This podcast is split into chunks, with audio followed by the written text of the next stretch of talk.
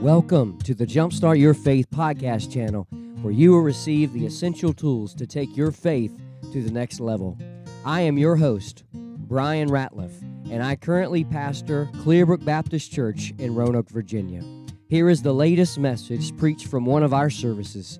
Grab your Bible, pen, notepad, and get ready to jumpstart your faith.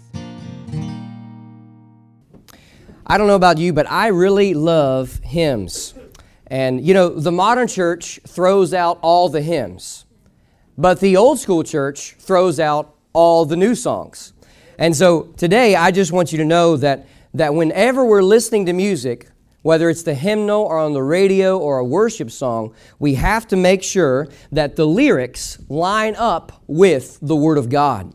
And the cool thing about the hymns when you start to study hymnology and, and study the history behind some of these hymns, you find out that, that God used some of these men and women in years past in a great way. And you'll find that sometimes the, the new songs that we sing, and sometimes other songs as well, don't really promote the theology found in the Word of God. But this song that I'm about to share with you is on 344 in your hymnal. So if you want to open up your songbook there, I just want to, by means of introduction, show this song to you. Maybe you've heard this song before, 344. Maybe you haven't it's a song that we sing occasionally around here. And this song talks about God's grace. So today, if I want to label my thoughts today with anything, I have four words today, and that's this God's grace is greater. God's grace is greater. So if you walk away with anything today in this message of service, I want you to walk away with the central thought that God's grace is greater. It's greater than anything you can ever face and anything this life has to offer. God's grace is greater. Now look at this song. It says, it says, marvelous grace of our loving Lord, grace that exceeds our sin and our guilt. Yonder on Calvary's mount outpoured, there were the blood of the Lamb was spilt. Look at verse 2. It says, Sin and despair, like the sea waves cold, threaten the soul with infinite loss. Now check it out now. Grace that is greater, yes, grace untold, points to the refuge, the mighty cross. And now the chorus says, Grace, grace, God's grace Grace that will pardon and cleanse within. Grace, grace, God's grace. Grace that is greater than our sin. If you turn back a page to 340, 343, of course, we all know who John Newton was. We all know which song he wrote. And this song right here is a song that, that has really changed and revolutionized the church for many, many years. It says, Amazing grace, how sweet the sound that saved a wretch like me. I once was lost, but now I'm found, was blind, but now I see. One of my favorite modern hymn writers or songwriters is Chris Tomlin, and he added a chorus to this hymn. And the chorus says, My chains are gone, I've been set free. My God, my Savior, has ransomed me, and like a flood, His mercy reigns, unending love, amazing grace. I share all that to say this that when we come to this chapter, when we come to Titus chapter 2, the, the, theme of these verses is the grace of God. And I want you to know this that the one who's writing this book, Paul the Apostle, experienced God's grace in an amazing way, just like John Newton and just like some of the hymn writers that we read about. If you got your Bibles, maybe you can take note of this verse in 1 Corinthians chapter 15, that resurrection chapter. It tells us, you know, yes, that Jesus rose again, and yes, we believe that, and yes, we sing about that. Yes, we worship God for that matter. But in 1 Corinthians chapter 15, verse number 10, the Bible says that Paul is who he is by the grace of God. Imagine a man who was out killing Christians, a man who was on his way to Damascus on Damascus Road, and God sent down his light to change him for all eternity. And he was out killing people who called themselves Christians. So the greatest persecutor of the church becomes the greatest proclaimer for the church. Talk about the grace of God. So you might say, well, well, you don't understand what I've done, Brother Bryan. You don't understand what, what, what I've got going on in my life right now. Listen, none of us here today are worse than the Apostle Paul. Hear me well today. Paul killed people. Paul was seeking people's lives all because they lifted up the name of Jesus. And the last time I checked, none of us here have gone on a killing spree and murdered a whole bunch of people because they worship Jesus. Today, there is hope in your life. Whether you've got sin in it or whether you haven't confessed that sin, God's grace is greater than your sin, and God wants to forgive you. So if you're here today and you've never experienced the grace of God, maybe you don't have a Damascus Road experience like Paul, well, today's your day to cry out to God and say, God, forgive me, I have sinned. Today, I want to just share with you five promises in this passage about the grace of God. I like what one preacher said. He said that God's grace, it is God's riches at Christ's expense. And that's really all it is. The, the theological definition of grace is the unmerited love and favor of God. So as we come to God's grace, we know that to obtain God's grace, it is all a gift and it is nothing that we can do. Listen, you can learn how to play the upright bass. You can learn how to play the guitar. You can learn how to play the piano. You can learn to play every instrument underneath the sun and play it and sing it and use it for God's glory, but that is not going to get you to heaven. God's grace is a gift that has been freely given to all of us. And today I want to share with you these five promises in Scripture right here in this passage about God's grace. But before I do, remember Paul is reminding Titus, this young soldier and comrade of the Christian faith, going to the island of Crete to, to share about God's grace. And God commissioned Titus to go into to this island of Crete in the Mediterranean Sea to tell people about God's grace. And in like manner, God is commissioning you and God is commissioning me to go into our world right here in Roanoke and tell people about the good, goodness and grace of Almighty God. Look at verse 11. It says, For the grace, say grace with me. Grace, say it again, please. Grace, one more time. Grace, for the grace of God that brings, say this next word with me, salvation has appeared to all men. My first thought for you today, the first promise is this God's grace provides the promise of salvation. God's grace provides the promise of salvation. The Bible says that God's grace brings salvation, and this grace and this salvation has appeared to all men. Now I begin to think about this in my life. I begin to think about this in the scripture. I'm like, well, what, what, could, what could Paul be possibly talking about here in verse 11? Well, well I'm glad you asked. because the Bible, I believe, is, is right here pointing back to the cross, about the virgin birth, about how Jesus came and he lived a sinless and perfect and spotless life. And 2,000 years ago, he went to the cross and he placed your sins and my sins there while he was hanging on that treacherous cross, and there he cried out to God, My God, my God, why hast thou forsaken me? And in that moment, God's grace collided with God's wrath, and now we can experience salvation through him. Jesus paid it all, and all to him we owe, as the songwriter said. You say, I just don't have a whole lot to offer to Jesus. Yes, you do. You got the life that you're living right now. And God can take your short little life of 70, 80, or give or take a few years, and He can take that just like He multiplied the five loaves of bread and those two fishes and fed the thousands. God can take your life and He can reach the multitudes. God can take our church and reach the multitudes if we will do it. You know, it's interesting. This word salvation is the same word that was used in Luke chapter 2. Remember, Jesus is born. Mary and Joseph bring Jesus to the place of worship, and there's a man by the name of Simeon. You ever heard of Simeon? He's a really cool character in the New Testament. And in Luke's gospel, he talks about this. And when Simeon, he received a vision that he would see the Messiah. And he's there in this place of worship in that temple. And then the, the Messiah comes in the form of a, a little lad named Jesus. And they bring him into this place of worship. And Simeon says, I have seen the salvation of the Lord. In Acts chapter 28, verse 28, it's the same word that the Bible says in the very last chapter of the book of Acts about how the salvation, God's message of redemption and love and grace, is going to not just the Jews, but also the Gentiles. Then in Ephesians chapter 6, verse 17, the Bible talks about the helmet of salvation. Same word being used right here in Titus chapter 11. And I want you to know that this word salvation, it literally means a defender. And today, we have the accuser of the brethren, Satan. Has he ever been knocking on your door before?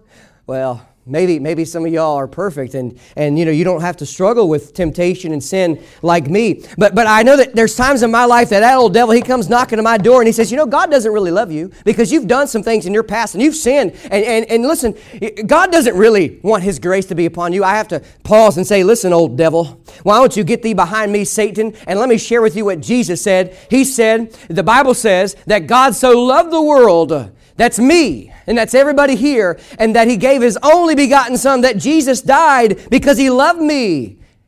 And He rose again to give us life and, more, and have it more abundantly. I want you to know this God's grace provides the promise of salvation. And listen, we, we can't earn it, and we surely don't deserve it.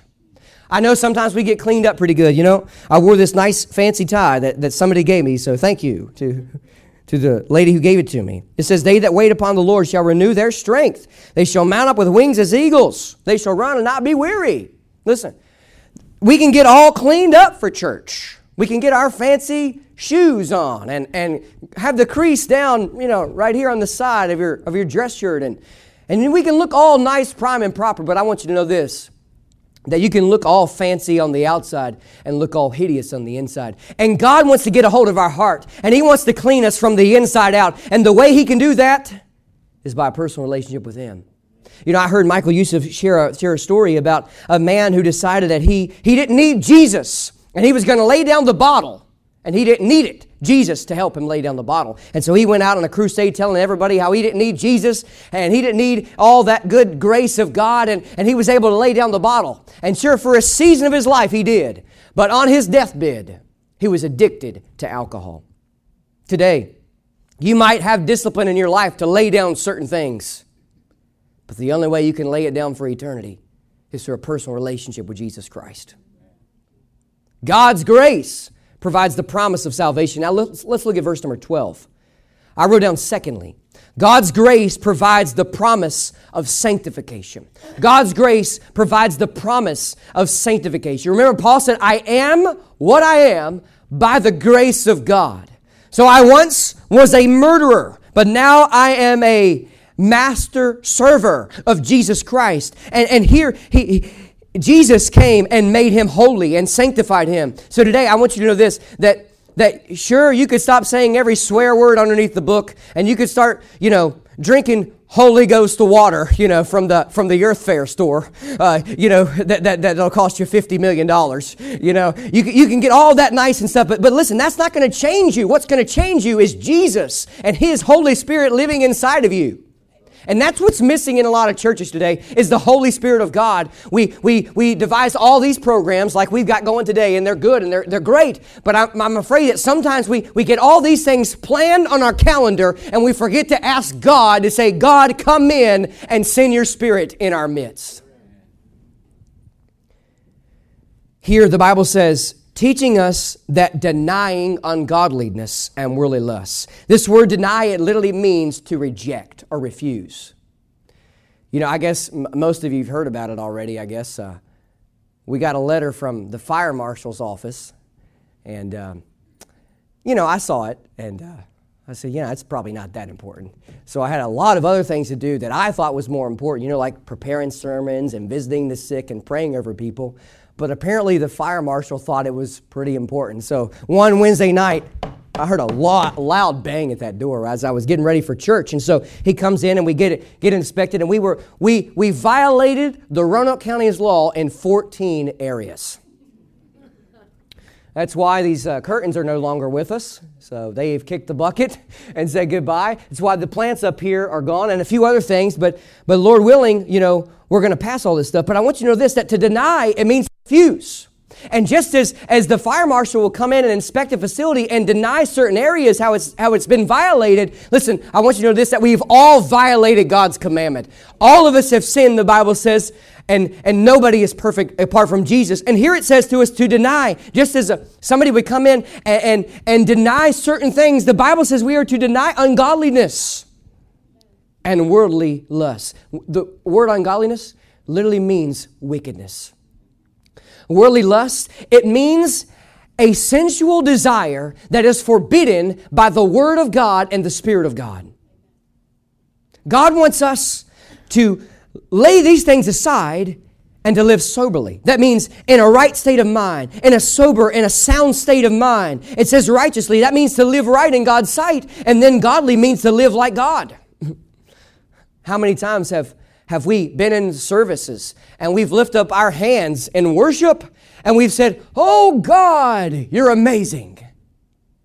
And then Monday, Tuesday, Wednesday, Thursday, Friday, and Saturday, you know, you see old brother so and so out somewhere where old brother so and so shouldn't be doing something that old brother so and so should not be. Then you see old sister Sadducee running that lips and talking about everybody underneath the sun, gossiping and slandering and everything.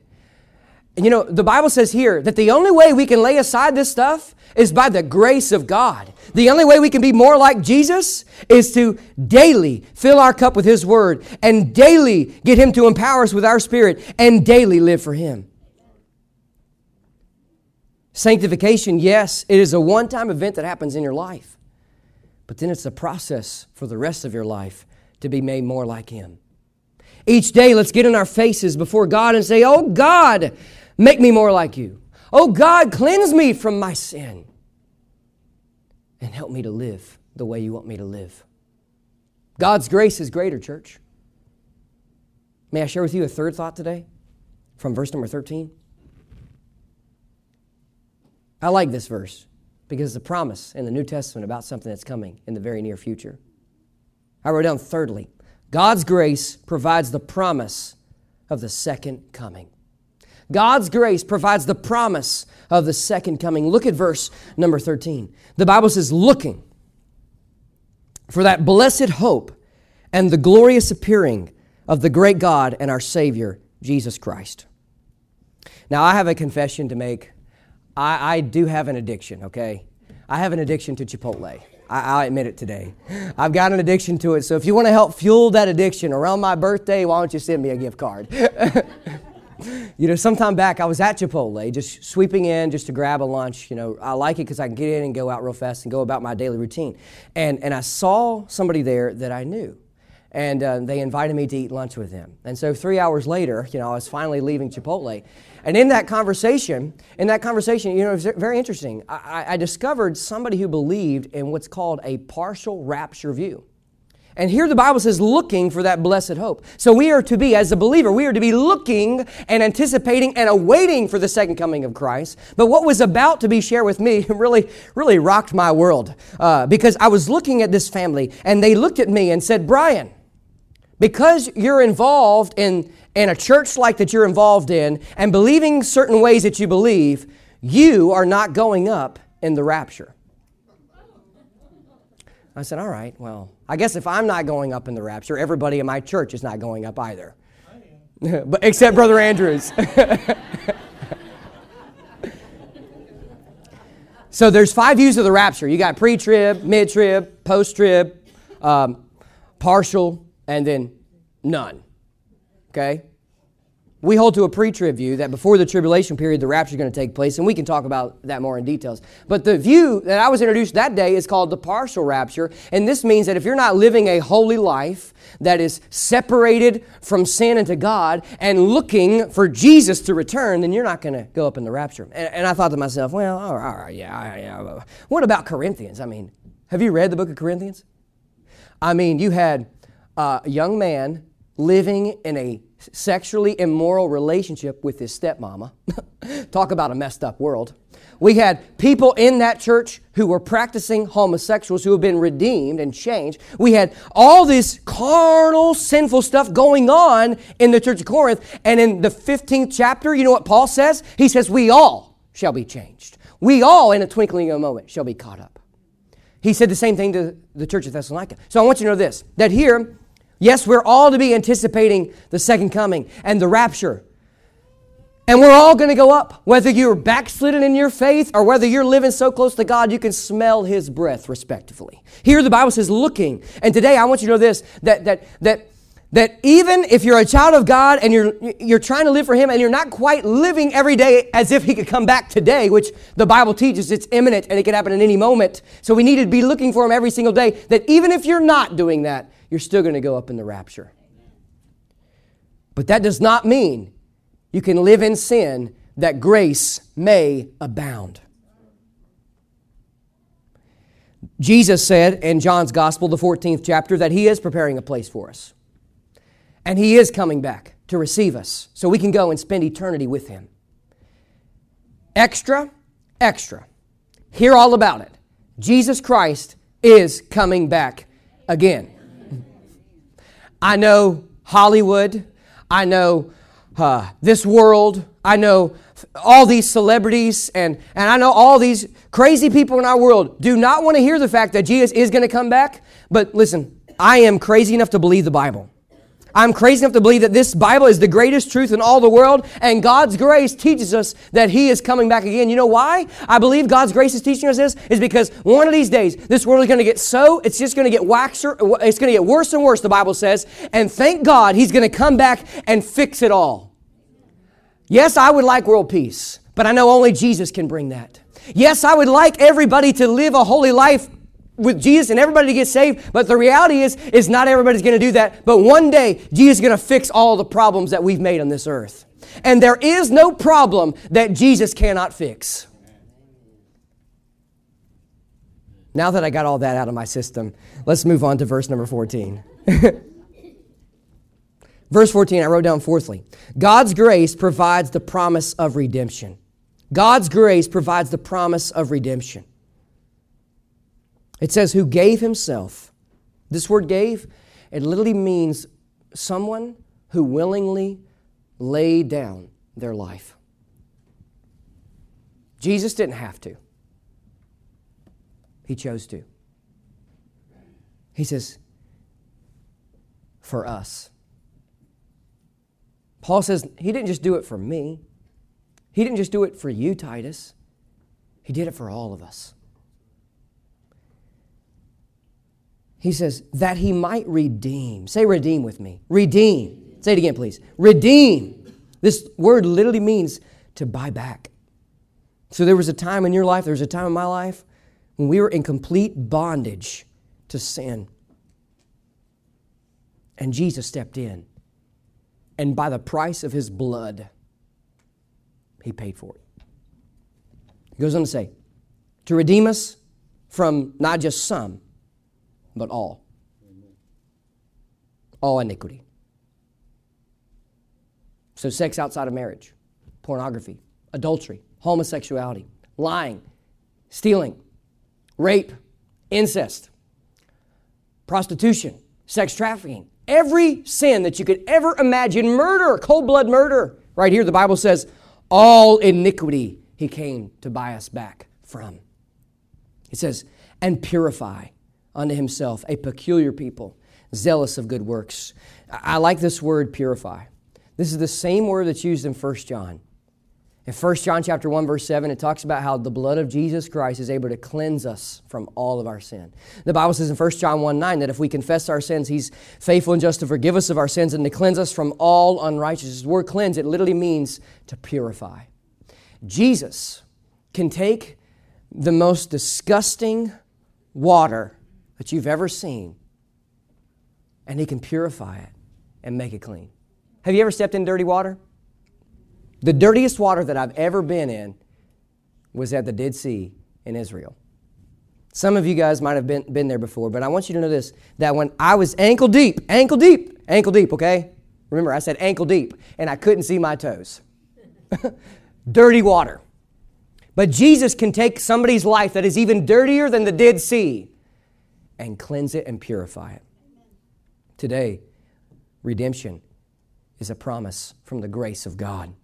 But now I want to share with you, lastly, from verse 15. It says, These things speak and exhort and rebuke with all authority. Let no man despise thee. I wrote down this final thought. God's grace provides the promise of exhortation. God's grace provides the promise of exhortation.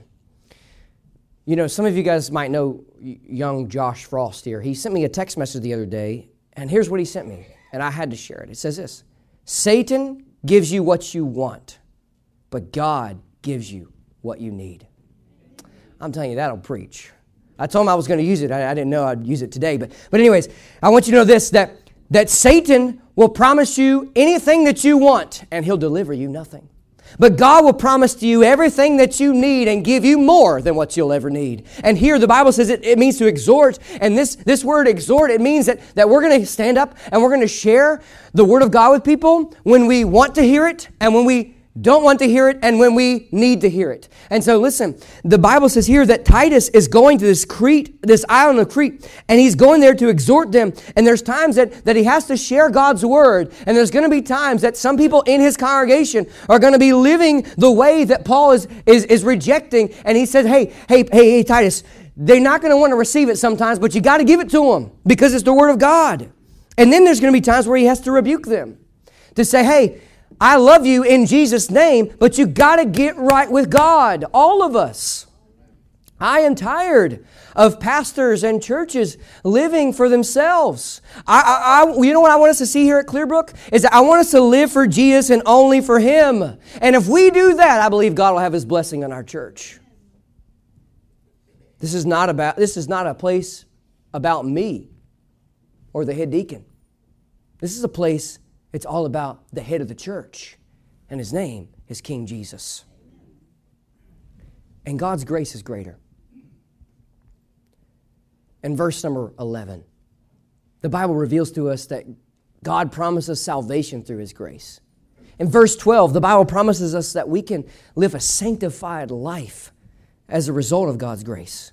That, that, that Jesus is coming again because of God's grace that we can have redemption from every sin we've ever committed.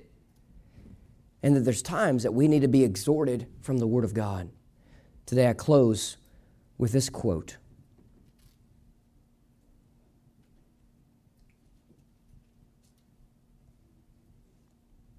From Martyn Lloyd-Jones. I am a Christian solely and entirely because of the grace of God and not because of anything that I have thought or said or done. God's grace is greater. Hey guys, thanks so much for tuning in to the Jumpstart Your Faith podcast channel. As a token of my appreciation for you listening today, I would like to give you my free ebook devotional called Jumpstart Your Faith 30 Days to a Renewed Faith in Christ. Just go to www.pastorbryanratliff.com to download it. Please be sure to subscribe to this podcast channel to listen to more messages like today's. And if these messages have been helpful to you, please leave a review. If I could be of any help in your spiritual walk, please let me know by emailing me at pastorbrianratliff at yahoo.com. And one last thing if you're in Roanoke, please consider joining us for one of our worship services at Clearbrook Baptist Church. Until next time, may God's blessings be upon you and have a great week.